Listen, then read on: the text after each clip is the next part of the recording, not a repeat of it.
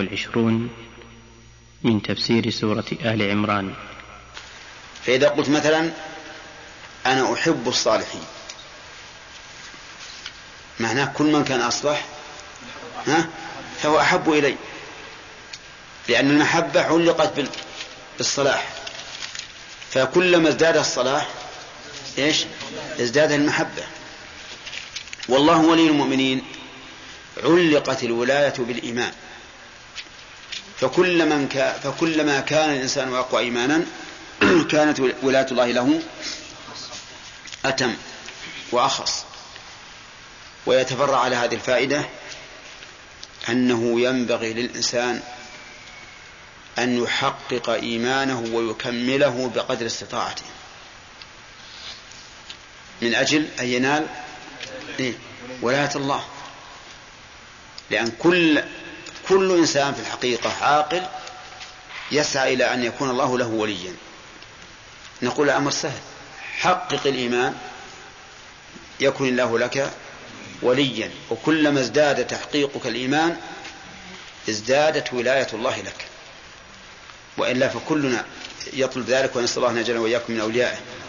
كلنا يطلب هذا. لكن بس حقق الإيمان. حقق الإيمان. من أحب في الله وأبغض في الله ووالى في الله وعاد في الله فإنما تنال ولاية الله بذلك.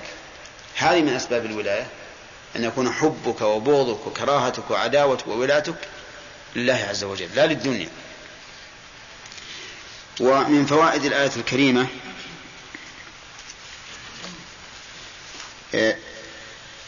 إثبات الأسباب. إثبات الأسباب.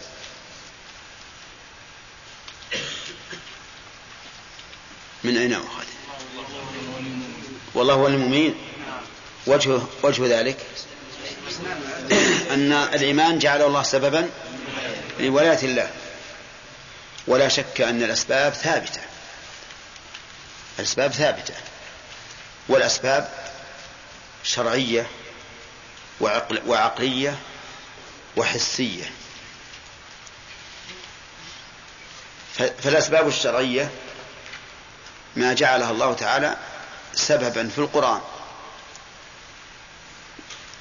فمثلا الإيمان سبب لدخول الجنة. هذا سبب شرعي. ولا لا؟ طيب. دخول الوقت سبب لوجوب الصلاة. هذا سبب شرعي. العسل سبب للشفاء. ها؟ شرعي؟ ها؟ شرعي هو قدري علمنا به من طريق الشرع. يعني من طريق الوحي. طيب. كون الماء سببا لنبات الأرض المطر. ها سبب؟ حسي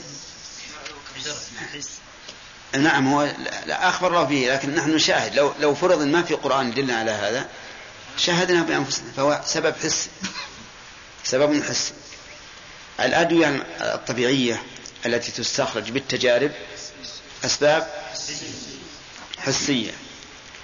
أما الأسباب العقلية فكثيرة جدا. كل شيء يترتب على شيء عقلا فهو إيش؟ سبب عقلي.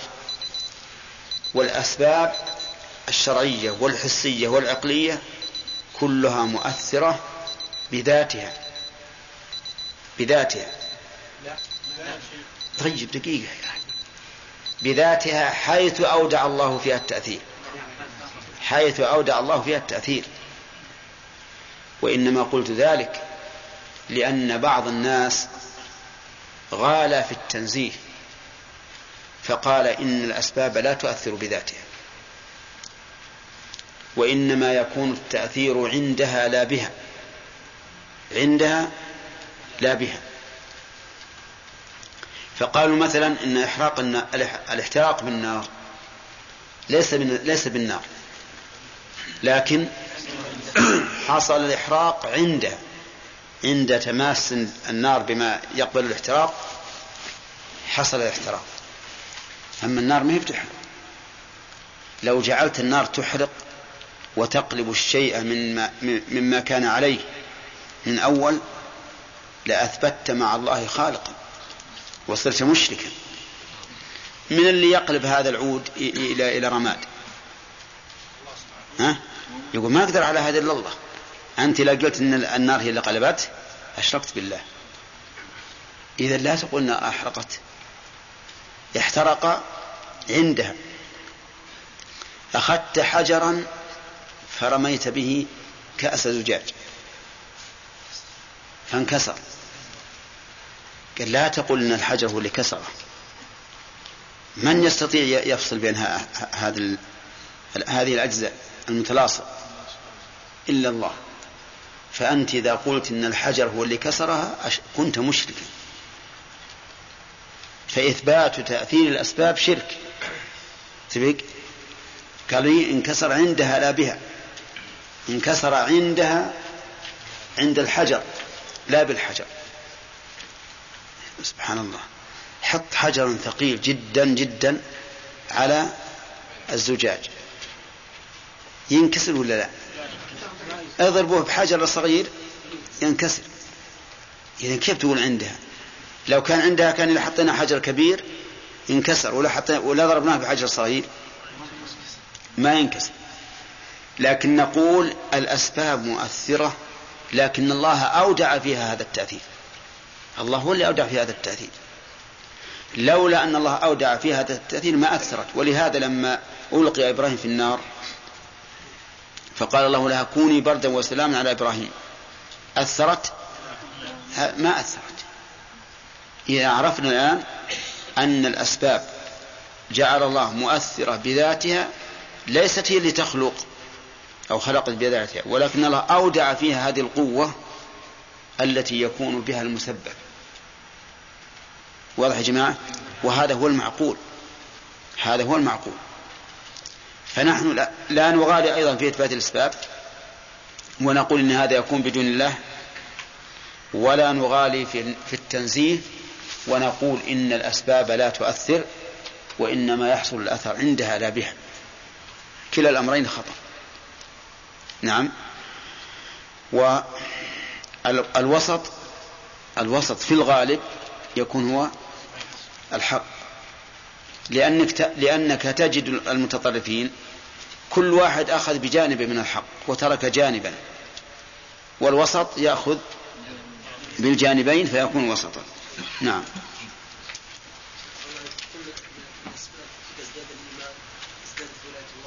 نعم.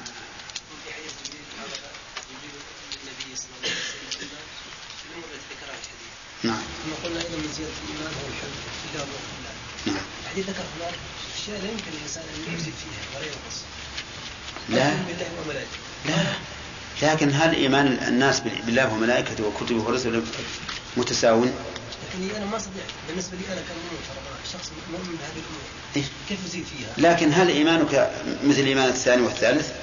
لا طبعا لا حتى إيمانك في يوم من الأيام ليس كإيمانك في يوم آخر. كيف أزيد فيها أنت تزيد فيها الإيمان بالله يعني أحيانا يأتي الإنسان يأتي الإنسان مثلا. قوة إيمان كأنما يشاهد الأمر رأي عين. وأحيانا مع الغفلة ما يكون هكذا. بالنسبة الآن قال النبي صلى الله عليه وسلم حدد الأمور التي يؤمن بها. طيب أن تؤمن بالله وملائكته إلى آخر الأركان الستة هل هل الناس يتساوون في هذا في الإيمان بهذه الأمور الستة؟ لا يتساوون. إذا كلما قوي إيمانك بهذه ازدادت ولاية الله لك. دخل الأعمال من الحب نعم الحب في الله لأن لإيمانك بالله أحببت في الله. نعم محمد. يا شيخ في الأسباب عندما يذهب أحد المرضى إلى المشعوذين نقول أنه حصل الشفاء عنده لا به بسبب.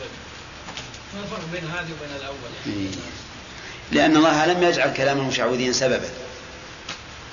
لا نقول, نقول لا بد أن يشهد الشرع أو الحس أو العقل. بأن هذا سبب. أما مجرد مشعوذ يتكلم عندنا ما ما نقبل يعني لو أن واحدا قال أنا أدعو هذا الولي. ويستجاب لي. امرأة تقول ليست تحمل أبدا. وراحت القبر هذا الولي. وتمرغت عليه. وأخذت منه ترابا. ووضعته في فرجها عند الجماع. وأراد الله أن تحمل. نقول حصل هذا بتراب هذا الولي؟ ليش؟ لأن, ما لأن هذا ليس سببا شرعيا ولا حسيا ولا عقليا. فلا بد من أن يثبت هذا كون هذا الشيء سببا. ولهذا كانت التمائم شركا. ليش؟ لأنها ليست سببا حسيا ولا شرعيا ولا عقليا. نعم. فهد؟ الأنبياء اتفقوا في أصل التوحيد واختلفوا في فروع التوحيد في فروع الدين. فاستدل بعض الناس باختلافهم في فروع الدين بجواز تعدد الجماعات الإسلامية. إذا لم تختلف أما إذا اختلف والله ما نعم أنا أوافقهم على تعدد الجماعات الإسلامية. إذا كان كل رئيس لهذه الجماعات يقول إنه نبي. وافق على هذا. إذا كان يدعي أنه نبي نقول لا بأس. أما أن نبينا واحد وديننا واحد فلا يمكن أن نقر هذا المبدأ. تعدد الجماعات الإسلامية أبدا. هؤلاء نبي مستقل. فإذا كان هؤلاء يدعي, يدعي رؤساؤهم بأنهم أنبياء فعلى عين الرأس لكن ما يدعون هذا. هم أبعد الناس عن هذه الدعوة. نعم. بالنسبة لل في بعض الناس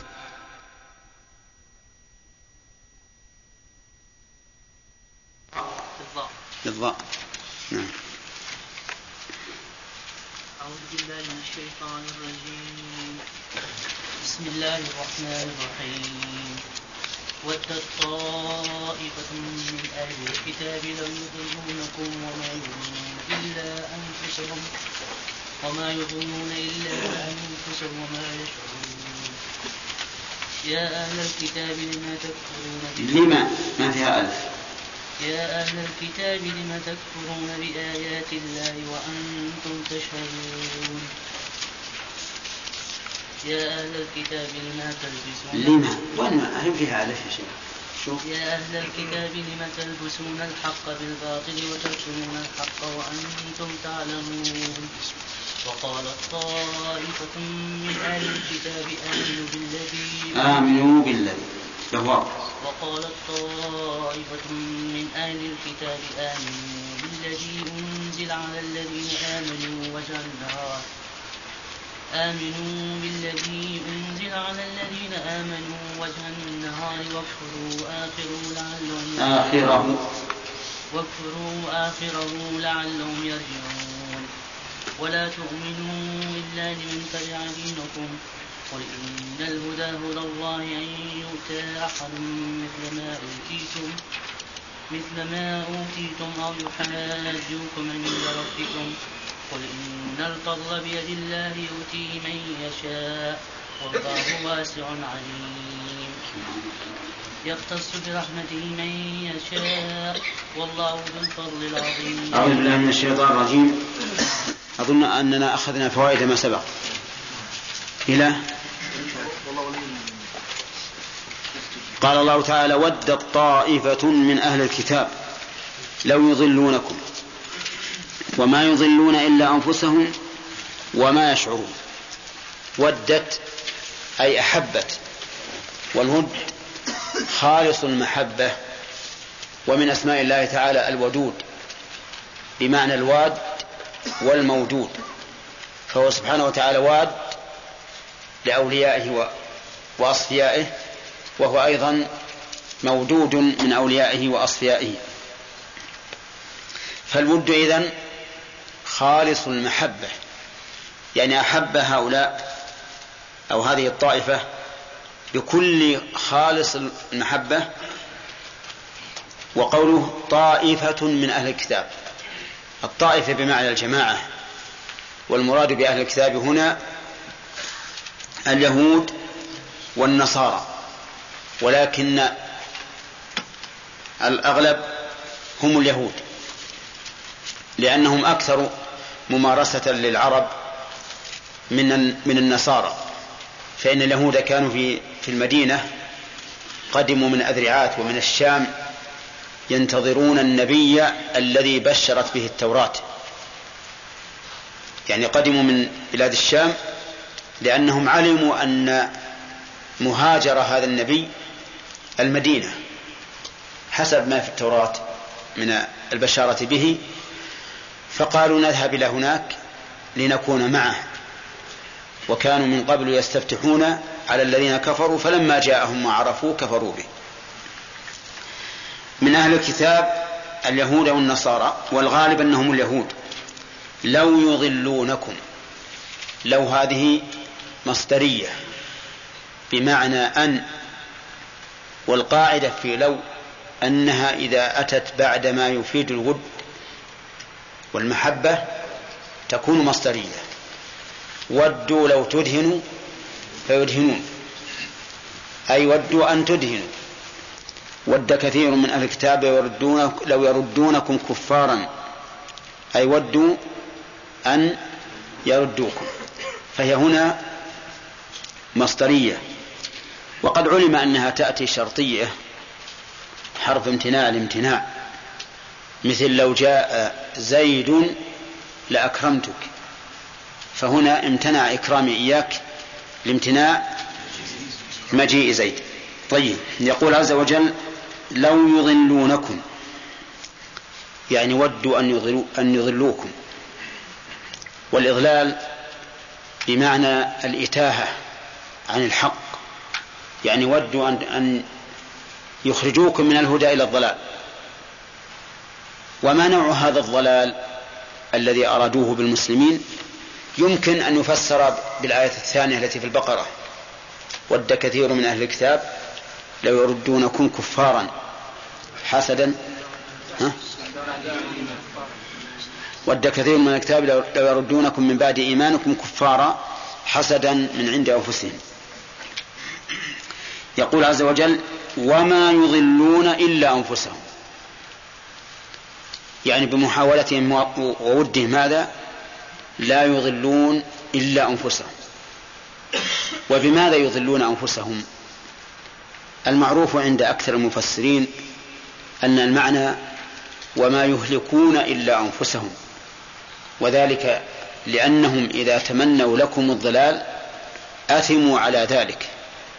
أثموا على ذلك. فصاروا هم كالضالين. وقيل بل المعنى وما يضلون أنفسهم أنهم إذا اشتغلوا بمحاولة إضلالكم اشتغلوا عما فيه هداهم. كما هو الواقع أن الإنسان إذا أراد أن يرد الحق وأن يضل غيره اشتغل بمحاولة إضلال غيره عن محاولة هداية نفسه. فيكون المعنى ما يضلون إلا أنفسهم لأنهم اشتغلوا بمحاولة إضلالهم إياكم عن إيش؟ عن طلب هدايتهم. لأن العادة أن الإنسان إذا اشتغل بمحاولة إضلال غيره تجده يطرق كل باب ويسلك كل طريق يحاول به إضلال الغير وينسى نفسه. ينسى نفسه. وهذا واقع كثيرا. حتى بين طلبة العلم. أحيانا يريد الإنسان أن ينتصر لنفسه ولقوله ولو كان على خطأ فتجده يحاول أن يلتمس الأعذار والتحريفات والتأويلات وصرف النصوص عن ظاهرها من أجل أن توافق قوله. وينسى أن يكون الواجب عليه إذا عورض أن يطلب الحق وأن يراجع نفسه لعل الصواب مع غيره كما يقع كثيرا عندما يختار الإنسان قولا أو يقول قولا ثم يراجع فيه يتبين له أن الصواب خلاف ما كان يعتقد أولا. نعم. إذا ما يضلون أنفسهم فيها رأيان. الرأي الأول ما يضلون إلا أنفسهم بالإهلاك وكثرة العقاب حيث حاولوا صد الناس عن دين الله. والثاني ما يضلون إلا أنفسهم بانشغالهم بمحاولة إضلالهم إضلالكم عن طلب هداية أنفسهم. قال بعض المفسرين وهذا أولى وذلك لأن الوعيد عليهم بما يكون في الآخرة غير مجد في هذا المقام لأنهم أصلا لا يؤمنون بمن, بمن أنذر بهذا. لا يؤمنون بمن أنذر بهذا حتى يقال إنهم لا يهلكون إلا أنفسهم. ولكن الواقع أن هذا غير وارد يعني بمعنى أن الله يتكلم عن الأمر الواقع. فالآية محتملة للمعنيين. المعنى الأول المشهور عند أكثر المفسرين أنهم يضلون أنفسهم بماذا؟ بهلاكهم بما يكتسبون من الذنوب والآثام. والمعنى الثاني يضلون أنفسهم بإضاعتها واشتغالهم بما يكون سببا لضلالها لضلالكم. وما يضلون إلا أنفسهم. وما يشعرون يعني ما يشعرون أنهم أضاعوا الوقت. في محاولة إضلالكم ونسوا أنفسهم. لأن الإنسان في غمرة الغلبة أو حب الغلبة وسكرة حب الظهور ينسى ولا يشعر بالوقت إذا ضاع عليه. فهؤلاء لا, لا يشعرون بأن الوقت ضاع عليهم بانشغالهم بطلب أو بمحاولة إضلالكم. والشعور هو المعنى النفسي الذي يشعر به الإنسان في نفسه توبيخا وتنديما أحيانا أو عكس ذلك تفريحا وتفاؤلا. ففي في هذه الآية الكريمة بيان عداوة أهل الكتاب للمسلمين حيث يودون لهم الإضلال والطائفة من القوم الغالب أن مشرب بقية القوم مشربها فإذا كان هذه الطائفة تود هذا فغيرها كذلك.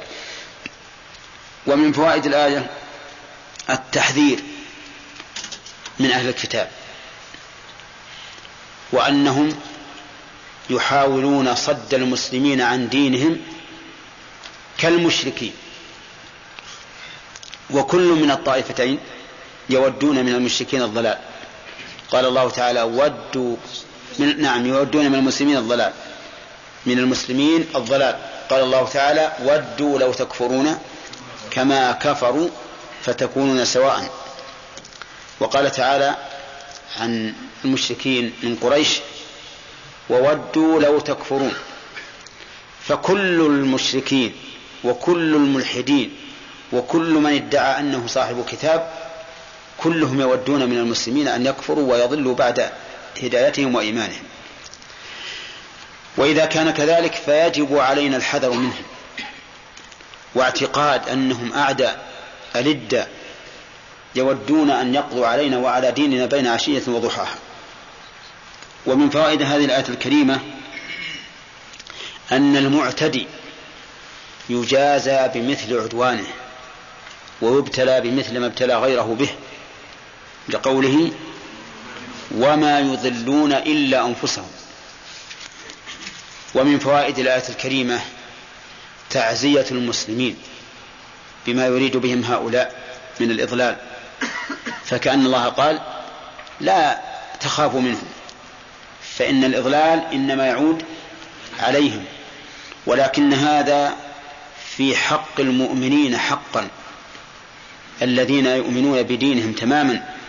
ويفخرون به ويعتزون به دون الذين يجعل يجعلون دينهم أقوالا باللسان أو حروفا على الأوراق أو وهم في الحقيقة يتبعون غيرهم ويعظمون غيرهم في نفوسهم فإن هؤلاء ربما يصابون برجس هؤلاء الكفار الذين يريدون إضلالهم.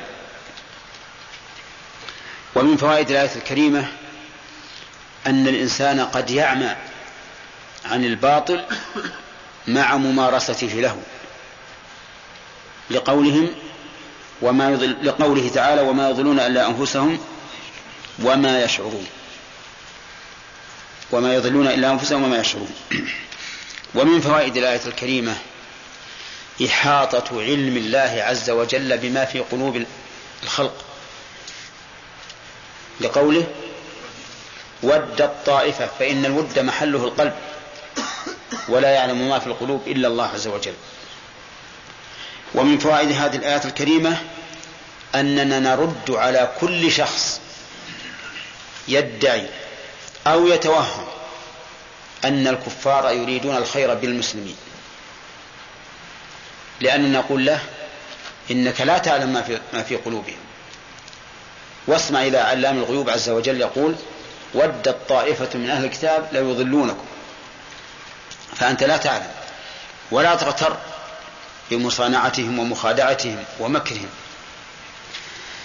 ثم قال الله عز وجل يا أهل الكتاب لم تكفرون بآيات الله وأنتم تشهدون؟ يا أهل الكتاب لم تلبسون الحق بالباطل وتكتمون الحق وأنتم تعلمون؟ خطاب من الله لأهل الكتاب على سبيل التوبيخ. يا أهل الكتاب اليهود والنصارى وبالأخص اليهود لم تكفرون؟ ما اسم استفهام؟ حذفت اللا حذفت ألفها لدخول حرف الجر عليها. والاستفهام هنا للتوبيخ. لم تكفرون بآيات الله. آيات الله جمع آية وهي العلامة الدالة على الله عز وجل. وكل آية من آيات الله تدل على صفة من صفاته. فالانتقام آية يدل على الغضب تدل على الغضب. وبسط الرزق إذا لم يكن الإنسان على معصية الله آية تدل على الرضا والرحمة. فالآيات تتنوع بحسب متعلقها. هؤلاء كفروا بآية الله. طيب الآيات الشرعية ما جاءت به الرسل. فما الآيات التي كفر بها هؤلاء؟ الآيات الذي التي كفر بها هؤلاء الآيات التي نزلت على رسلهم وعلى محمد صلى الله عليه وسلم. فاليهود كفروا بآيات الله وهي التوراة والنصارى كفروا بآيات الله وهي الإنجيل. كفروا بذلك. كيف كفروا بهما؟ لأن الله سبحانه وتعالى يقول الذين يتبعون الرسول النبي الأمي الذي يجدونه مكتوبا عندهم في التوراة والإنجيل يأمرهم بالمعروف وينهاهم عن المنكر ويحل لهم الطيبات ويحرم عليهم الخبائث ويضع عنهم إصرهم والأغلال التي كانت عليهم. موجود بهذا الوصف. وقال تعالى الذين آتيناهم الكتاب يعرفونه كما يعرفون أبناءهم ما قال أولادهم أو بناتهم. لأن معرفة الإنسان لابنه أقوى من معرفته لبنته لشدة تعلقه به فهو لا يجهل شيئا منه. فهم يعرفون الرسول صلى الله عليه وسلم كما يعرفون أبناءهم لأن نعته موجود عندهم في التوراة والإنجيل. ولكنهم كفروا بآيات الله. فلما جاءهم ما عرفوا كفروا به. إذن بآيات الله تشمل التوراة والإنجيل والقرآن. كفروا بهذه الثلاثة كلها. وأنتم تشهدون. لم يقل وأنتم تعلمون لأن الشهادة أقوى. الشهادة أقوى. لأن الشهادة تقتضي أن يكون العالم كالمشاهد للشيء بحسه. والمشاهدة بالحس أقوى من المشاهدة بالذهن أو من العلم بالذهن. فهم يشهدون الآيات ويعلمونها ومع ذلك يكفرون بهذه الآيات.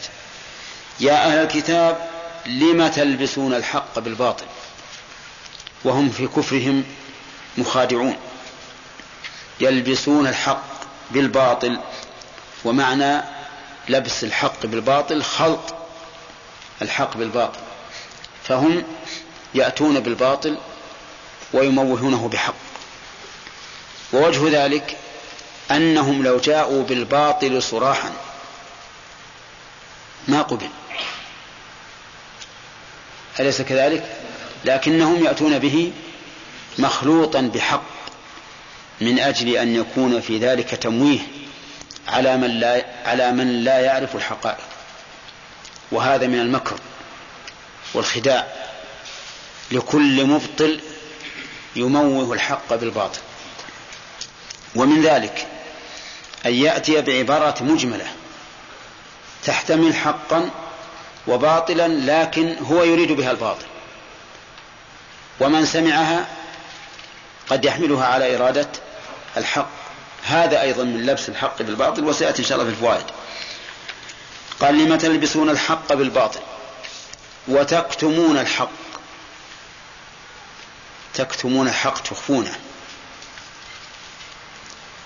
وهنا قد يقول قائل كيف قال تلبسون الحق بالباطل وتكتمون الحق. أليس في هذا تناقض الجواب لا ليس فيه تناقض لأنهم يكتبون يكتمون الحق الصريح ويأتون به مخلوطا مموها بالباطل. وليس قصدهم أيضا الحق إذا جاءوا بالحق مخلوطا بالباطل. قصدهم إيش؟ الباطل. وهذا الحق الذي جاءوا به كالثوب الذي يخفي العيب تحت الثياب. طيب. وتكتمون الحق وأنتم تعلمون. تعلمون إيش؟ تعلمون الحق. بل وتعلمون حالكم أنكم لابسوا الحق بالباطل. فهم يعلمون الأمرين.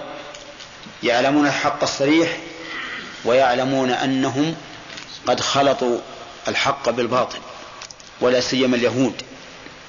لأن اليهود عصوا الله وهم يعلمون أنهم عصوه. عصوا الله على بصيرة.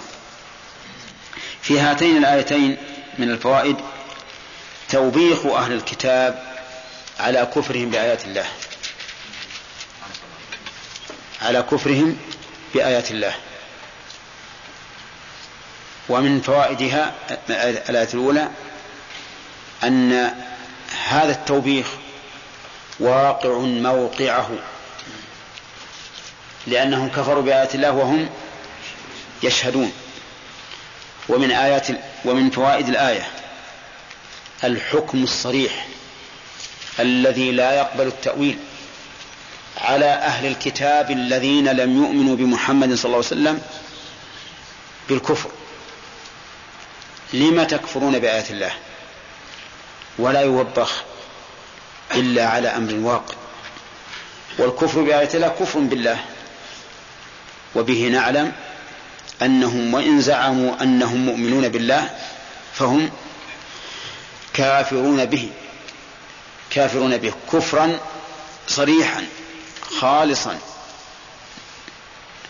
طيب ومن فوائد الآية الكريمة أن هؤلاء الكفار كفروا عن علم. وشهادة لقوله وأنتم تشهدون. وفي الآية الثانية من الفوائد أن هؤلاء الكفار أن هؤلاء الكفار من أهل الكتاب كانوا يخادعون ويمكرون.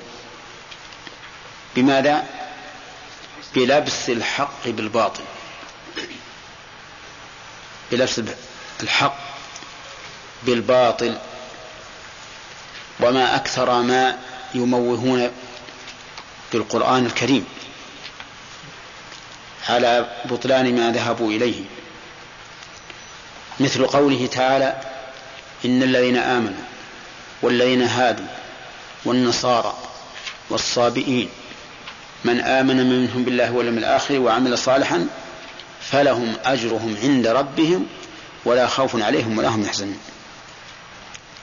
فيقول إن الذين آمنوا المسلمون والذين هادوا والنصارى اليهود والنصارى والصابئين الصابئة من آمن منهم بالله واليوم الآخر فلهم أجرهم عند ربه فجعلنا نحن وأنتم في صف واحد المؤمن منا بالله واليوم الآخر له الأجر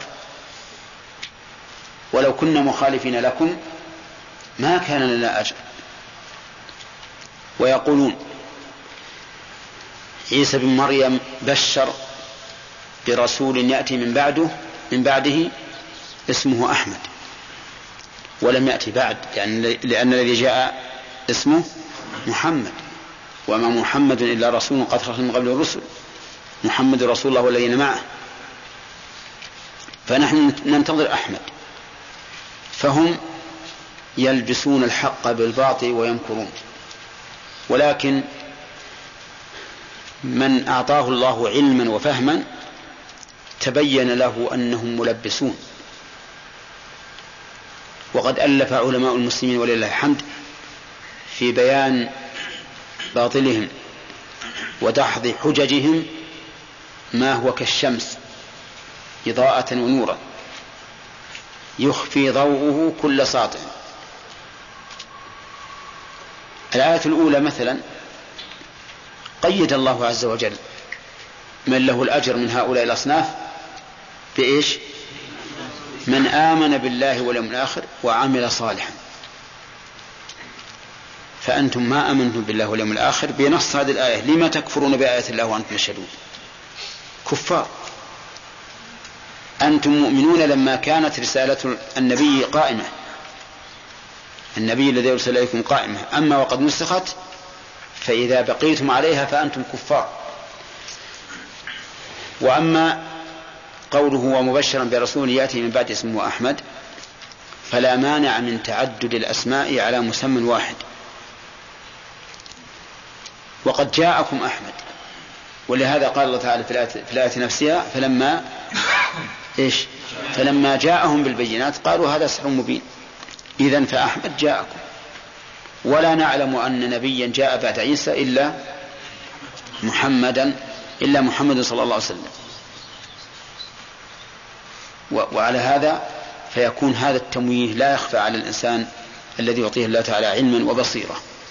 وقد ألف شيخ الإسلام رحمه الله كتابا في جزئين سماه الجواب الصحيح لمن بدل دين المسيح.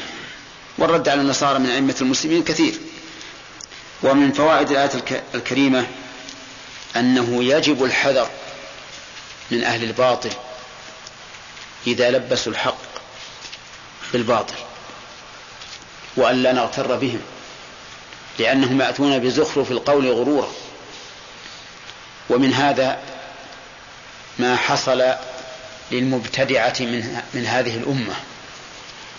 فإنك إذا سمعت كلامهم قلت لا أعدل بذلك شيء هذا هو الحق.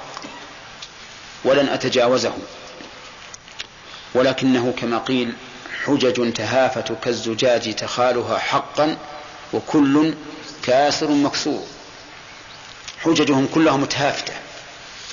ليس لها ما يقومها على قدميها فضلا عن أن يجعلها مهاجمة هي لا تدافع عن نفسها فضلا عن تهاجم غيرها لكن مع ذلك يموهون. ومر علينا في كتاب العقيدة شيء كثير من هذا من تمويههم ودجلهم وزخرفهم للقول. فعلى الإنسان أن يحترز من هؤلاء الذين يلبسون الحق بالباطل. ومن فوائد الآية الكريمة التوبيخ أو توبيخ من سلك هذا المسلك. ووجه ذلك أن تخصيص التوبيخ بأهل الكتاب ليس تخصيصا بالشخص والعين ولكنه بالجنس والنوع والوصف. فكل من كان على شاكلتهم فإنه يستحق هذا التوبيخ. ومن فوائد الآية الكريمة وجوب بيان الحق لمن علمه أو على من علمه. وجوب بيان الحق على من علمه. لقوله وتكتمون الحق وأنتم تعلمون. أما من لم يعلم فعذره ظاهر. لكن من علم وجب عليه بيان الحق. ثم اعلم أن بيان الحق يجب عند السؤال عنه. إما بلسان الحال وإما بلسان المقال. السؤال بلسان المقال أن يأتيك شخص ويقول ما حكم كذا وكذا. السؤال بلسان الحال أن يقع الناس في معصية. يحتاجون إلى أن أن تبين لهم. لا تقول والله الناس لما لما لم يأتوا إلي فأنا من الملزوم. أنت ملزوم. لا بد أن تبين. لا تكتب. ثم قال تعالى وقالت طائفة من أهل الكتاب آمنوا بالذي أنزل على الذين آمنوا وجه النهار إلى آخره. لما ذكر الله تعالى مكرهم بالقول ذكر مكرهم, مكرهم بالحيل الفعلية. القول أنهم يلبسون الحق إيش؟ بالباطل. الحيل الفعلية هذه الحيلة الماكرة.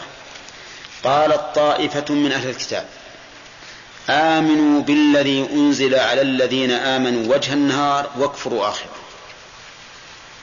آمنوا بالذي أنزل على الذين آمنوا يعني القرآن. وإن شئت فقل الشريعة كلها. آمنوا به وجه النهار أي أوله. والدليل على أن المراد بوجه النهار أوله قوله واكفروا آخره. وهذا أحد الطرق الذي يعلم به معنى الكلمات في القرآن الكريم. أن يعلم معنى الكلمة بذكر مقابلها. كقوله تعالى فانفروا ثبات أو انفروا جميعا. لو قال لك قائل ما معنى ثبات؟ نشوف قسيمها أو انفروا جميعا. إذا انفروا ثبات يعني وحدانا. متفرقين. هنا وجه النهار. لو قال قائل ما الذي أعلمنا أن وجه النهار أول أوله؟ لماذا لا يكون وجه النهار وسطه؟ قلنا دلنا على ذلك قوله واكفروا آخرة. لعلهم الضمير يعود على المؤمنين. يرجعون. أي يرجعون عن دينهم. لأنكم أنتم أهل كتاب. فإذا آمنتم أول النهار ثم رجعتم قال الناس لولا أنهم علموا أن هذا دين باطل لم لم يرجعوا. شوف كيف المكر. ادخلوا معهم في أول النهار وصلوا كما يصلون واحضروا المجالس الذكر. نعم. وإن وجد بكاء فابكوا. كونوا معهم تماما. وإذا كان في آخر النهار اكفروا. قولوا كفرنا بهذا الدين.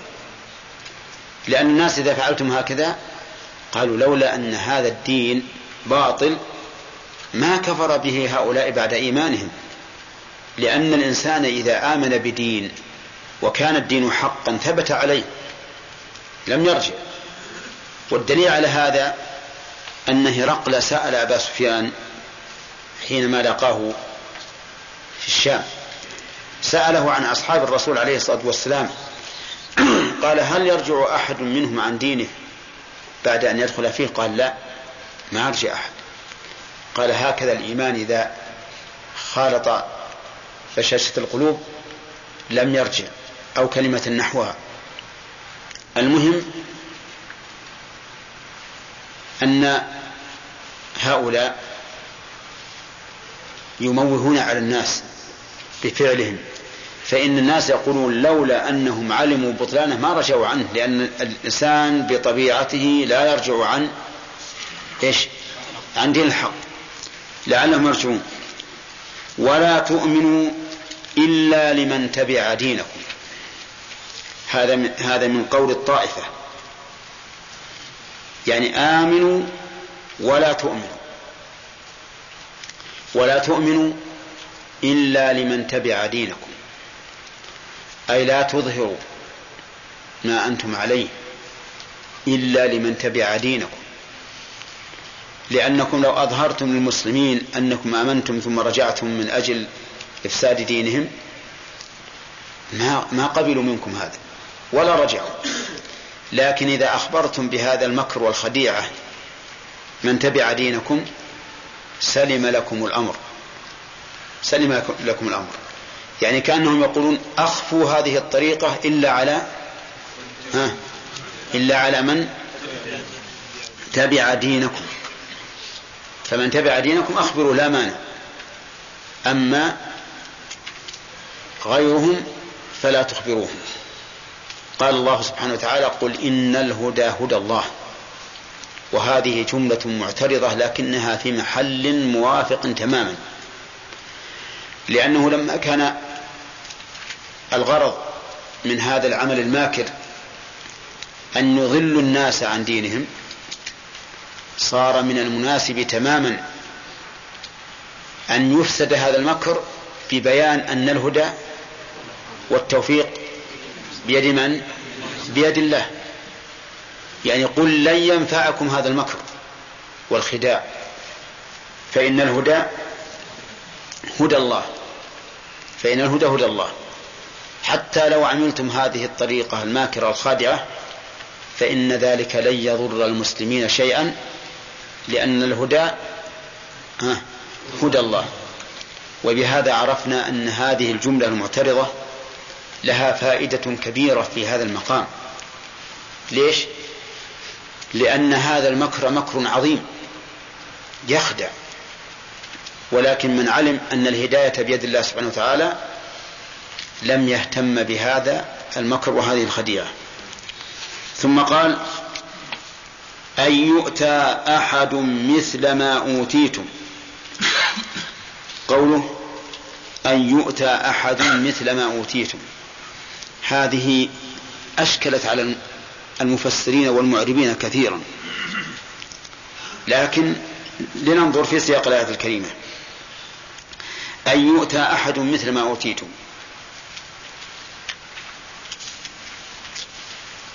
أظهر ما نقول فيها أنها متعلقة بقوله ولا تؤمنوا. يعني ولا تؤمنوا إلا لمن تبع, لمن تبع دينكم بأن يؤتى أحد مثل ما أوتيتم. يعني لا تخبروا أحدا. أن يؤتى أحد مثل ما أوتيتم. لأنكم لو قلتم للناس إنكم ستؤتون مثل ما أوتينا من الكتاب والفضائل وغيرها لأن الله آتى بني إسرائيل كتبا.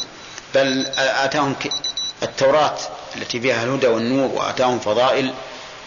ظلل عليهم الغمام وأنزل عليهم المن والسلوى وقتل عدوهم اللدود حتى شاهدوه إلى آخره. يقول لا لا تؤمنوا أن يؤتى أحد مثل ما أوتيتم إلا لمن؟ تبع دينكم لأنكم لو قلتم للناس إن هذه الأمة الإسلامية ستؤتى مثل ما أوتينا من الفضائل والشرائع لكان في ذلك حث على تمسكهم بدينه. وقيل المعنى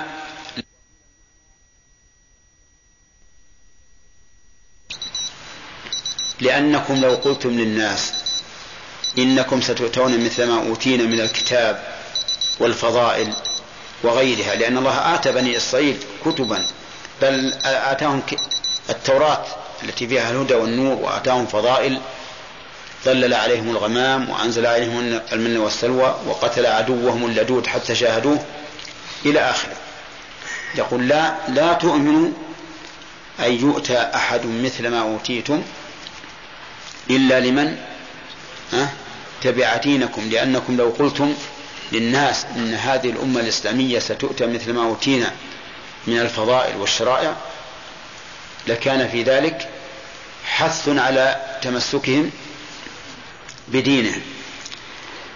وقيل المعنى لا تؤمنوا إلا لمن تبع دينكم أي لا تخبروا بهذا المكر والخداع أنكم تؤمنون أول النهار وتكفرون آخره من أجل أن يرجع المسلمون عن دينهم.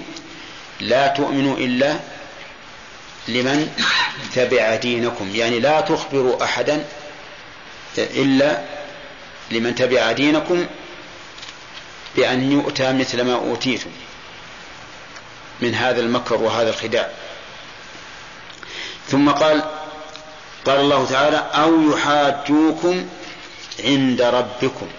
يعني ولا تؤمنوا أيضا أن يحاجوكم عند الله لأنكم لو آمنتم بذلك وأنكم يوم القيامة سيحاجكم هؤلاء عند الله ما قبل أحد منكم هذه هذه الحيلة. فصارت الآية أن يؤتى أحد مثل ما أوتيتم أو يحاجوكم عند ربكم متعلقة بإيش؟ بقوله ولا تؤمنوا. يعني لا تؤمنوا لأحد بل أخفوا عنه أن يؤتى أحد مثل ما أوتيتم أو يحاجوكم عند ربكم. طيب لماذا قالوا لا تؤمنوا إلا لمن تبع دينكم؟ لأن من تبع دينهم يعلمون أن الله سيظهر محمدا صلى الله عليه وسلم ويكون له من الشريعة والفضائل ما كان لهم أو أكثر. ويؤمنون كذلك بأن بأنهم سوف يحاجونهم عند الله كما قال تعالى ثم إنكم يوم القيامة عند ربكم تختصمون. وقال تعالى إن الذين آمنوا والذين هادوا الصابئين والنصارى والمجوس والذين أشركوا إن الله يفصل بينهم يوم القيامة. فأنتم لا تخبرون الناس بهذا إلا لمن تبع دينكم. طيب إذن هم يؤمنون بأنهم سوف يحاجونهم يحاجهم المسلمون يوم القيامة عند الله. قال الله تعالى قل إن الفضل بيد الله يؤتيه من يشاء والله واسع عليم. هم قالوا لا تؤمنوا لأحد أن يؤتى أحد مثل ما أوتيتم. قال الله تعالى قل إن الفضل بيد الله حتى لو حاولتم أن تخفوا ما يمن الله به من الفضائل على هذه الأمة فإن ذلك لن يمنع الأمر الواقع. لأن الفضل بيد الله يؤتيه من يشاء. وقد آتى الله هذه الأمة ولله الحمد من الفضائل ما يربو بكثير على من أوتي على الفضائل التي أوتيها بنو إسرائيل. والله واسع عليم. واسع في كل صفاته. واسع العلم واسع الرحمة واسع الحكمة واسع القدرة في كل الصفات. عليم بمن يستحق الفضل سبحانه وتعالى. فهو يؤتي فضله من يشاء عن علم وحكمة. يختص برحمته من يشاء. يختص بمعنى يخص بالرحمة من يشاء. ولكنه عز وجل يختص برحمته من هو أهل للرحمة. كما قال تعالى الله أعلم حيث يجعل رسالته.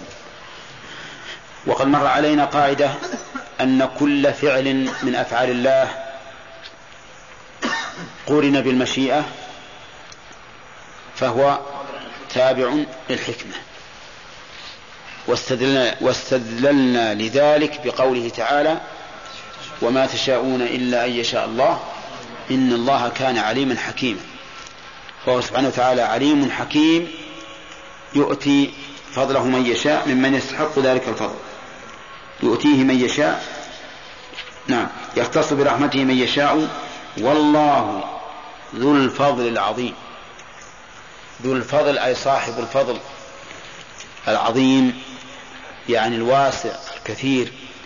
فلا فضل أعظم من فضل الله عز وجل. وانظر إلى ما أنعم الله به على العباد من أول الدنيا إلى آخرها. وكل ذلك لم ينقص من عند الله شيئا. قال الله تعالى الحديث القدسي لو أن أولكم وآخركم وإنسكم وجنكم قاموا في صعيد واحد فسألوني فأعطيت كل إنسان مسألته ما نقص ذلك مما عندي شيئا إلا كما ينقص المخيط إذا غمس في البحر. اغمس المخيط في البحر وأخرجه. هذا البلل الذي حمله المخيط هل ينقص البحر شيئا؟ أبدا ولا شيء. فهكذا كل فضل أعطاه الله عز وجل. لو فرض أنه خارج عن ملكه ولا في ملكه هو في ملكه لكن لو فرض أنه خارج عن ملكه فإنه لن ينقص ملك الله شيئا إلا كما ينقص المخيط إذا غمس في البحر وهذا لا ينقص أن يخلط شيئا.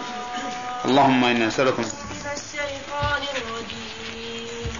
ومن أهل الكتاب من أن من؟ من؟ من إن تأمنه نعم. ومن أهل الكتاب من إن من إن تأمنه؟ من إن تأمنه بقنطار يوده يؤده. يؤده إليك ومنهم من إن تأمنه بدينار. ومنهم من إن تأمنه بدينار تأمن- تأمن. تأمنه. شوف فيها سكون. ومنهم من إن تأمنه بدينار. تأمنه. تأمنه بدينار لا يؤده إليك إل- لا يؤده إليك إلا ما إلا ما دمت عليه قائما. ذلك بأنهم قالوا ليس ليس علينا في الآمن في في الآمن. في الأميين. في الأميين سبيل ليس علينا في الأميين سبيل ويقولون على الله الكذب ويقولون على الله الكذب وهم يعلمون.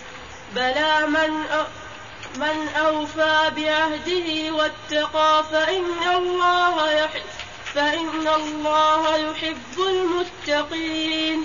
إن الذين يشترون بعهد الله ويأمنون وأيمانهم ثم- ثمنا قليلا أولئك لا, خل- لا خلاق لهم في الآخرة ولا يكلمهم الله ولا ينظر إليهم يوم القيامة.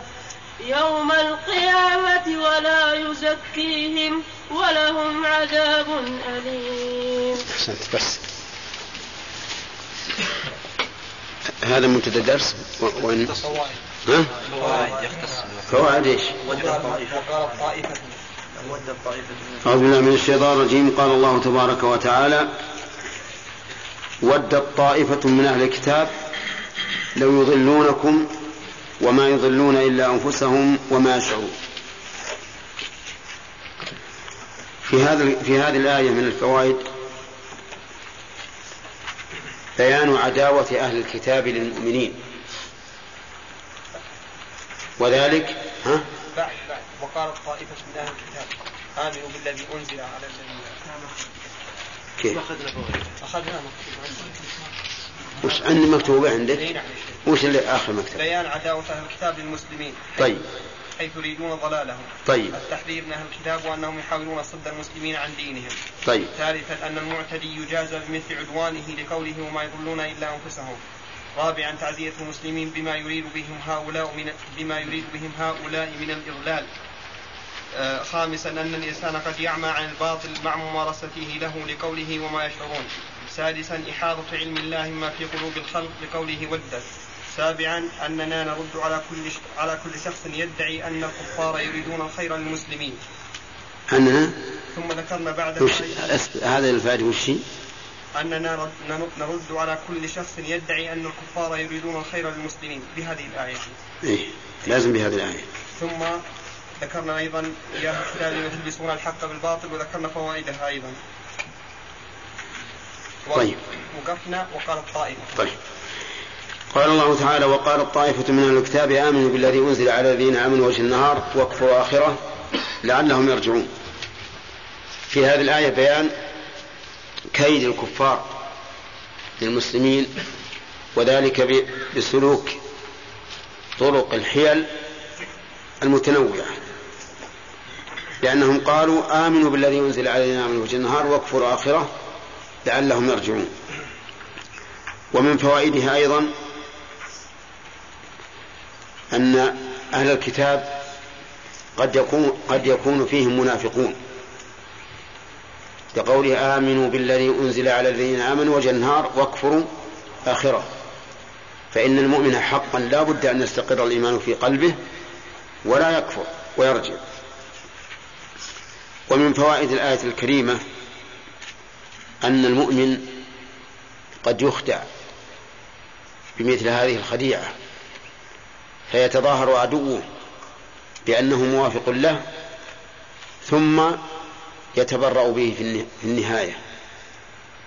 كقوله آمنوا بالذي أنزل على الذين آمنوا وجه النهار واكفروا آخرة لعلهم يرجعون. فيريدون أن يرجع المسلمون عن دينهم من أجل أن هؤلاء رجعوا.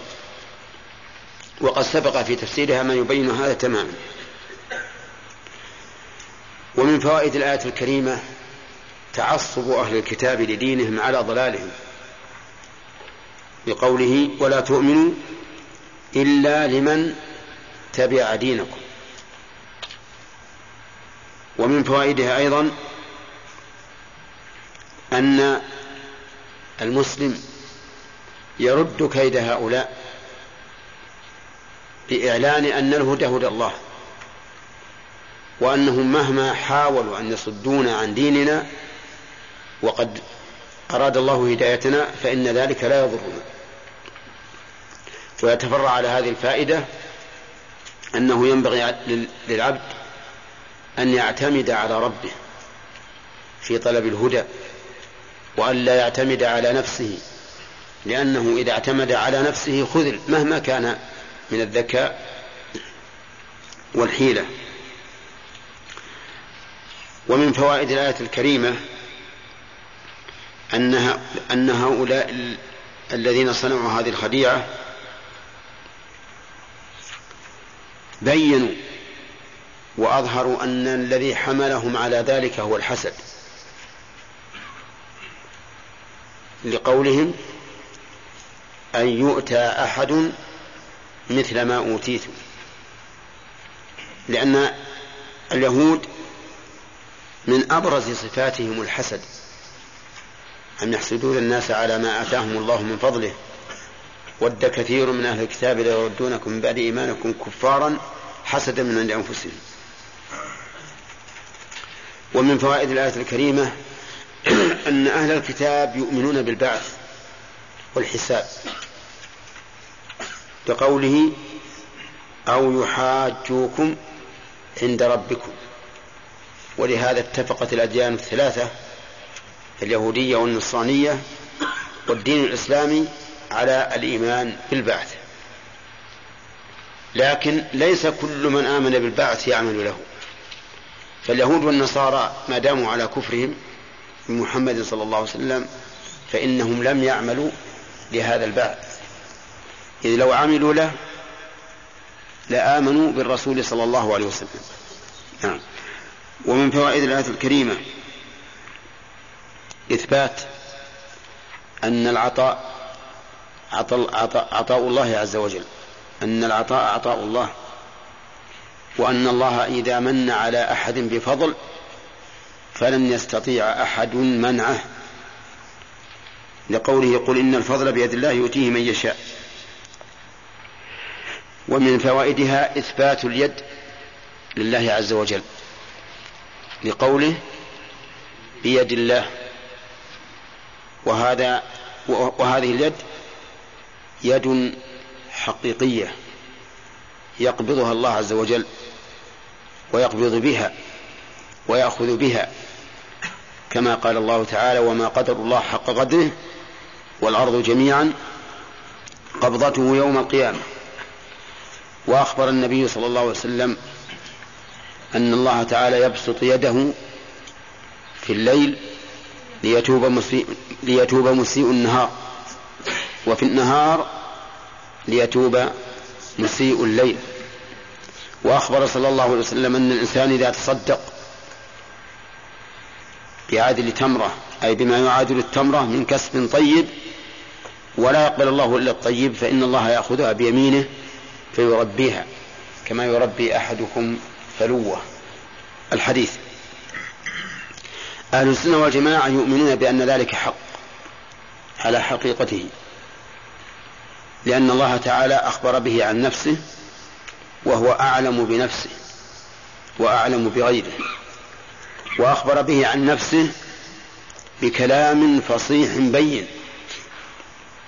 لا يحتمل لا يحتمل الشك. قال الله تعالى ومن أحسن من الله حديثا وأخبر به عن نفسه بخبر هو أصدق الأخبار.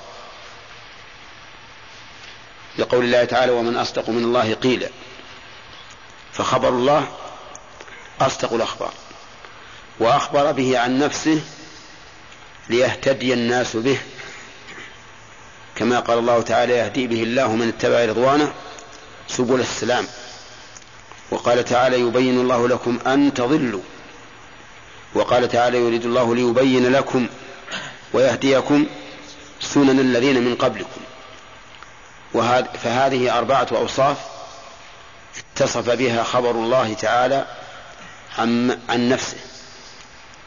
الوصف الأول الوصف الأول الوصف الأول نعم. لا. الوصف الأول في كلامه. لا نريد الوصف الأول. أنا أريد أن أرتبها. ها؟ زين. أنه خبر صادر عن علم كذا فإن الله أعلم بنفسه وبغيره. هذا واحد. الوصف الثاني. ناظم. من أحسن الله حديثا كيف من أحسن؟ شلون؟ الله أحسن. زين أن كلام الله أحسن حديث يعني بالفصاحة والبيان والوضوح. طيب. أحمد الثالث. ها؟ طيب. أن أن خبر الله عن نفسه أصدق خبر. الرابع. نعم. طيب. أن الله تعالى يريد بما أخبر به عن نفسه أن يهتدي الناس به. لئلا يضلوا. فإذا اجتمعت هذه الأوصاف الأربع في كلام لم يبق لأي لم يبق فيه أدنى شك. ولا يمكن أن نقول إنه من المتشابه. خلافا لمن زعم أن آيات الصفات من المتشابه. ولهذا قالوا إنها من المتشابه وإن فرضنا نحوها أن نمرها بدون أن نتعرض لمعناها. وهذا كما مر علينا كثيرا خطأ. بل نقرأ آية الصفات ونتعرض لمعناها ونسأل عن معناها.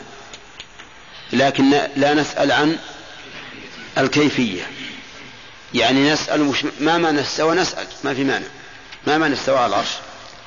لكن كيف استوى؟ ما نقول ما نسأل. هنا يد الله. نسأل ما هذه اليد؟ هل هي حس حسية ولا أو معنوية؟ الجواب أنها حسية يأخذ بها ويقبض عز وجل. ولكن لا نسأل عن كيفيتها. ما نقول كيف هذه اليد؟ هل كف الرحمن عز وجل ككف الإنسان أو لا؟ ما نقول هكذا. طيب. فإن قال قائل إنه جاء في الحديث عن النبي صلى الله عليه وسلم. إن الله خلق آدم على صورته. وفي رواية على صورة الرحمن. وهذا يقتضي أن تكون صفات الله كصفات المخلوق. فوجهه كوجه المخلوق ويده كيد المخلوق وعينه كعين المخلوق وساقه كساق المخلوق. وقدمه كقدم المخلوق. فما الجواب؟ الجواب على ذلك أن هذا لا يمكن أن يكون مراد الحديث. لأنه لو كان هذا مراد الحديث لكان تكذيبا لقوله تعالى ليس كمثله شيء وخبر الله ورسوله لا يتكاذب بل يصدق بعضه بعضا. يصدق بعضه على بعضا. فإذا كان كذلك فما معنى الحديث؟ فالجواب أن نقول لا يلزم من كون آدم على صورة الله أن يماثله. فقد يكون الشيء على صورة الشيء من حيث العموم لا من حيث التفصيل. ويدل لهذا أن النبي صلى الله عليه وسلم أخبر بأن أول زمرة تدخل الجنة على صورة القمر ليلة البدر. وهل يلزم من ذلك أن يكونوا مثل القمر؟ ها؟ أبدا. لكن من حيث الإجمال على صورة القمر وإلا فليس له قمر أنف وليس له عين وليس له فم وأهل الجنة لهم آناف وأعين وأفواه لكن من حيث العموم. وهذا وجه قوي جدا ويبقي النص على على ظاهره. والوجه الثاني أن نقول إن الله خلق آدم على صورة الرحمن أي على الصورة التي اختارها عز وجل. على صورته على الصورة التي اختارها. كما لو قلت هذا الباب صنعة فلان. يعني هو الذي صنعه هو الذي صنعه فالله هو الذي صور آدم. وإضافة صورة آدم إلى الله تقتضي التشريف. تشريف. ولذلك جاءت هذه الجملة في بعض الأحاديث تعليلا للنهي عن ضرب الوجه وتقبيح الوجه. لأن آدم خلق على صورة الرحمن. فإذا ضربت الوجه الذي خلقه الله عز وجل واختار هذه الصورة له فإن ذلك الضرب قد يخدشه ويغيره. وإذا قبحت الوجه قلت ما أقبح هذا الوجه. فإن هذا أيضا قدح في الصورة التي خلقها الله عز وجل واختارها لهذا الوجه. وعلى هذا فيكون إضافة الصورة إلى الله من باب إضافة المخلوق إلى إيش؟ إلى خالقه. كقوله ناقة الله بيت الله مساجد الله بيوت الله وما أشبه ذلك. وحينئذ تبقى النصوص ولله الحمد سليمة. لا تتناقض ولا تتعارض. فاليد ثابتة لله على الوجه اللائق به من غير إيش؟ من غير مماثلة. نجزم ونعلم علم اليقين أنه لا مماثلة بين صفات الخالق وصفات المخلوق. ومن فوائد هذه الآية الكريمة أنه ينبغي للإنسان أن يعلق الرجاء بالله. أن يعلق الرجاء بالله خوفا وطمعا. لقوله قل إن الفضل بيد الله. فإذا علمت أن الفضل بيد الله فمن, فمن أين فممن تسأل الفضل؟ من الله. وإذا علمت أن الفضل بيد الله فمن الذي تخاف أن يمنع الفضل عنك؟ الله. إذا فينبغي بل يجب على المؤمن أن يعلق قلبه بالله تعالى رجاء وخوفا. ومن فوائد الآية الكريمة إثبات. قيام الأفعال الاختيارية بالله عز وجل. إثبات قيام الأفعال الاختيارية بالله. شو الكلام هذا معناه؟ وش معنى هذا؟ معنى هذا أن الله تعالى يوصف بصفات الأفعال المتعلقة بمشيئته. يوصف بصفات الأفعال المتعلقة بمشيئته. لقوله يؤتيه من يشاء يؤتيه من يشاء. فالإتيان فعل. علق بالمشيئة. إذا فنؤمن بأن الله تعالى له أفعال يفعلها يحدثها تتعلق بمشيئته. ففيه رد على المعطلة الذين قالوا إن الله تعالى لا يوصف بالصفات الفعلية الاختيارية. لأنه ما في صفة عندهم ما في صفة لا تتعلق بمشيئته. كل الصفات أزلية. ليس فيه إثبات تحدث بمشيئة الله. وهذه الآية ترد عليه. لماذا يقول إن الله ما يفعل؟ يقول إن الله لا يستوى على العرش استواء فعليا ولا ينزل إلى السماء الدنيا. ولا يأتي للفصل بين عباده. لماذا؟ قال لأن الحوادث لا تقوم إلا بحادث. والله عز وجل ليس بحادث. الله أزلي أبدي سبحانه وتعالى. فإذا أثبت له الأفعال الاختيارية المتعلقة بالمشيئة أثبت قيام فعل حادث به ولا يقوم ولا يقوم الحادث إلا بحادث. طيب. فما هو الجواب عن هذا؟ الجواب أن هذه القضية أو هذا الحكم حكم عقلي. معارض للنص. لأنه يتضمن رد كل نص يدل على قيام الأفعال الاختيارية بالله. وما تضمن رد النصوص فهو باطل. لأن ما تضمن رد الحق فهو باطل. ثانيا أن نقول هذه القضية أو القاعدة اللي ذكرتم قاعدة باطلة. فإن الأفعال تأتي بعد الفاعل. ولا يلزم أن تكون قديمة بقدمه ولا يلزم أن يكون حادثا بحدوثها. ولذلك نحن نأكل اليوم ونأكل بالأمس وما, وما قبل الأمس. هل يلزم إذا أكلنا اليوم أننا لم نوجد إلا اليوم. ها؟ يعني وجودنا يسبق أفعال تسبق أفعالنا وجودنا يسبق أفعالنا فكذلك أفعال الله الاختيارية وجود الله سابق عليها. ولا يلزم أن نقول إن الحادث لا ولا يلزم أن نقول إذا أثبتنا الأفعال الحادثة فقد أثبتنا حدوث الفاعل أبدا. فهذه الملازمة العقلية ملازمة باطلة لذاتها.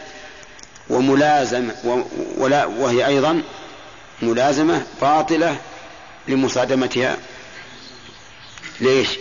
للنصوص. طيب. ومن فوائد الآية الكريمة إثبات المشيئة لله.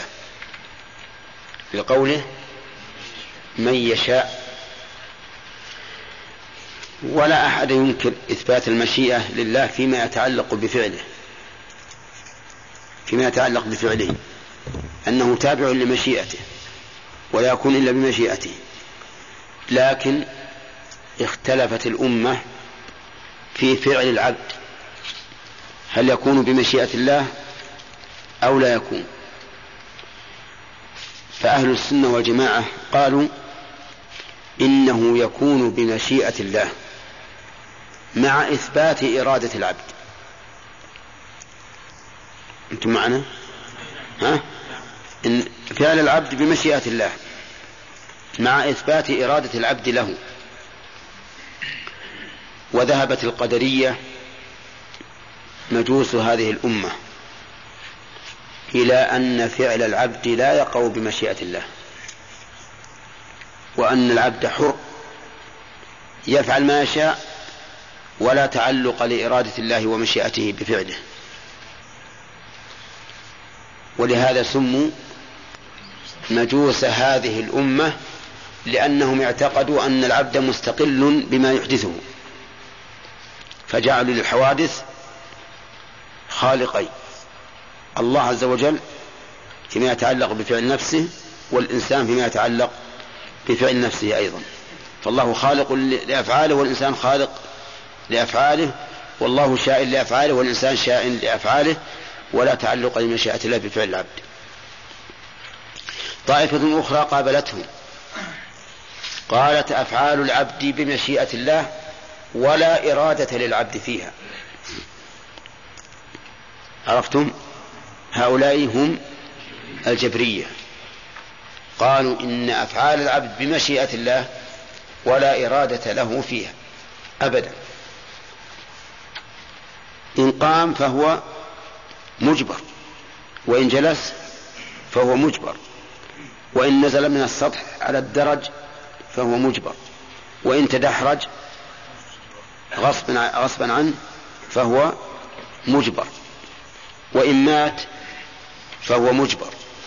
وإن شرب فهو مجبر. كله إجبار. ما له اختيار. وهؤلاء أيضا خالفوا المعقول والمنقول والمحسوس. لو أن أحدا منهم وقف أمامنا وقال الإنسان مجبر على فعله فقام أحدنا وضربه كفا. والله يا أخي هذا غصبا علي أنا مجبر على أني أضربك كف. وشو؟ إن ما يرضى. إن قال أبدا ليش تعدى علي؟ يقول الآن أبطلت قاعدته. أبطلت قاعدته. نعم. ولهذا يذكر أن عمر بن الخطاب رضي الله عنه رفع إليه سارق فأمر بقطع يده. أو يقطع يده. والسارق والسارقة فاقطعوا أيديهما. فقال مهلا يا أمير المؤمنين؟ والله ما سرقت إلا بقدر الله. والله ما سرقت إلا بقدر الله. يعني غصب عليه فقال ونحن لا نقطع يدك إلا بقدر الله. نعم فرد عليه بحجته رد عليه بحجته مع أن أمير المؤمنين يقطع يد السارق بقدر الله وشرع الله.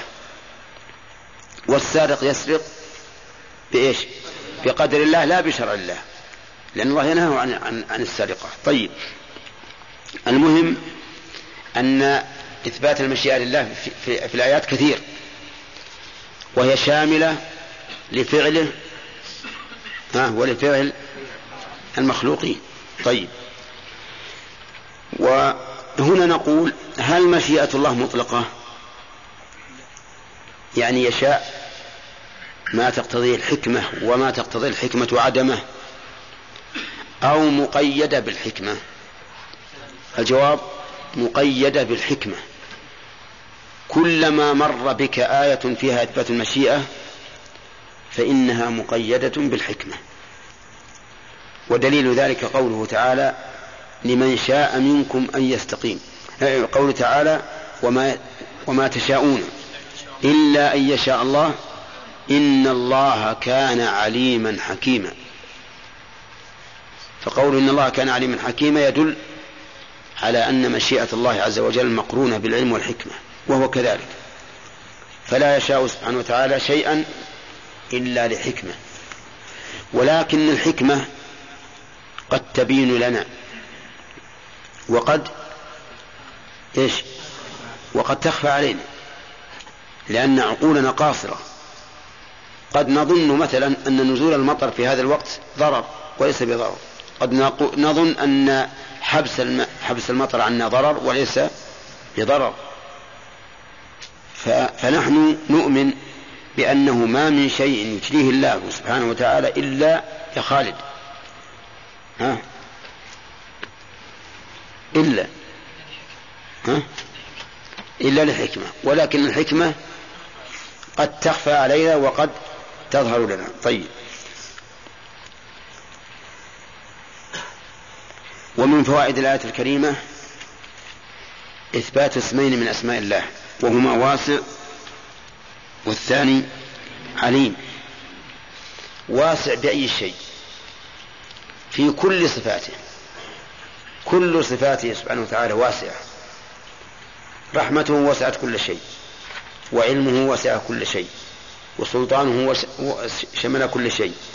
وقدرته على كل شيء. واسع بكل معناه حتى إن الله قال فأينما تولوا فثم وجه الله. إن الله واسع عليم. أي مكان تولي وجهك له فالله أمامك. إذا كنت في الصلاة فإن الله تعالى يناجيك وهو أمامك. كما قال النبي عليه الصلاة والسلام إذا قام أحدكم يصلي فإن الله قبل وجهه. أي إنسان الذين يستقبلون المشرق كالذين يقعون غربا عن مكة. والذين يستقبلون المغرب كالذين يقعون شرقا عن مكة والذين يستقبلون الجنوب كالذين يقعون عنها شمالا والذين يستقبلون الشمال كالذين يقعون عنها جنوبا. كل هؤلاء أينما أينما تولوا فإن ثم وجه الله لأن الله واسع واسع عليم. ولكن لا تظن أنك أن أن الله سبحانه وتعالى في الأرض قبل وجهك وأنت تصلي فإنه قبل وجهك وهو في السماء لأن الله ليس كمثله شيء في جميع صفاته. وإذا كان المخلوق وهو مخلوق يمكن أن يكون في السماء وقبل وجهك فما بالك بالخالق؟ لو استقبلت الشمس حين شروقها لكانت إيش؟ قبل وجهك وأين هي؟ في السماء وكذلك عند الغروب. تكون قبل وجهك وهي, وهي في السماء. فالحاصل أن أن الله تعالى واسع بجميع صفاته وبكل ما تحمله هذه الكلمة من معنى.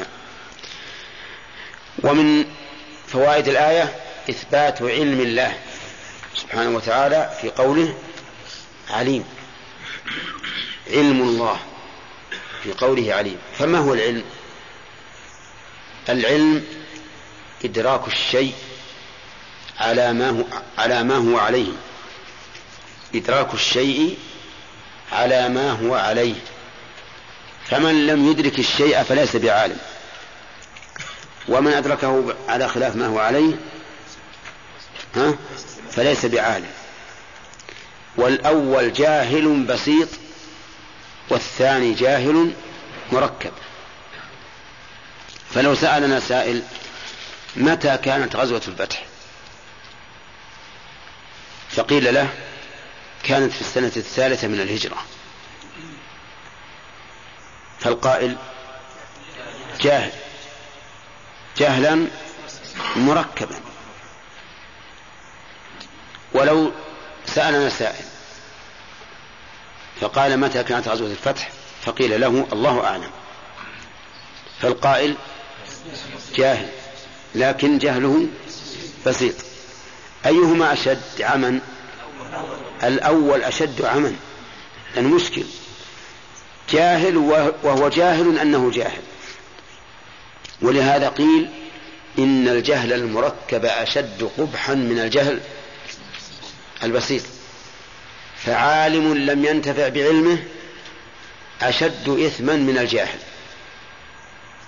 لأن العالم الذي لم ينتفع بعلمه علم ولكنه والعياذ بالله لم يعمل بعلمه. طيب ولو قي ولو قال ولو سألنا سائل متى كانت غزوة الفتح؟ فقيل له في السنة الثامنة في رمضان. لكان لكان عالما. طيب إذا الله تعالى عالم مدرك للأشياء على ما هو عليه وعلمه سبحانه وتعالى تام من كل وجه أزلا وأبدا فلم يزل عالما يعلم ما سيكون وإذا علم وهو عالم عز وجل فلن ينسى كما قال موسى عليه الصلاة والسلام في كتاب لا يضل ربي ولا ينسى. طيب هل يوصف الله بأنه عارف؟ قال أهل العلم لا يوصف الله بأنه, بأنه عارف. لا يوصف الله بأنه عارف. لماذا؟ لأن المعرفة انكشاف بعد لبس. انكشاف بعد خفاء أحسن أبين لكم. المعرفة انكشاف بعد خفاء ولهذا إذا علمت الصبي تقول له هل عرفت؟ فيقول إيش؟ نعم. يعني بعد أن كان خافنا عليه صار الآن معلوما له. فمن أن فمن فمن أجل أنها انكشاف بعد خفاء لم يصح إطلاقها على الله. لأن الله لم يزل ولا يزال عليم. ثانيا أن المعرفة تطلق على العلم والظن. تطلق على العلم والظن. ولهذا إذا قلنا العلم معرفة الحق بدليله شمل قولنا معرفة الحق معرفة الحق بدليله شمل العلم والظن. لأن المعلومات إما علمية وإما ظنية. لهذا لا يصح أن يطلق على الله بأنه عارف. فإن قال قائل كيف تقولون هذا؟ وقد صح عن النبي صلى الله عليه وسلم أنه قال تعرف إلى الله في الرخاء يعرفك في الشدة يعرفك وهذا فعل. فالجواب عن ذلك أن هذه معرفة خاصة. تستلزم العناية. العناية بالذي تعرف إلى الله من قبل. والدليل على أنها ليست معرفة العلم بل هي معرفة العناية الدليل أنه قال تعرف إلى الله مع أن الله يعرفك. سواء قمت بعبادته أم لم تقم. يعلمك عز وجل يعلمك سواء قمت بعبادته أم لم تقم. لكن إذا قمت بعبادته فقد تعرفت إليه. فإذا تعرفت إليه في الرخاء عرفك بالشدة. ثم قال الله عز وجل يختص برحمته من يشاء. والله ذو الفضل العظيم. من فوائد هذه الآية الكريمة أن الله عز وجل قد يرحم بعض العباد رحمة خاصة. قوله يختص برحمته من يشاء. وقد بين الله في آية أخرى أن الله تعالى يرحم من يستحق أن يرحم وهو الذي تعرض لأسباب الرحمة. مثل قوله تعالى يهدي به الله من اتبع رضوانه سبل السلام.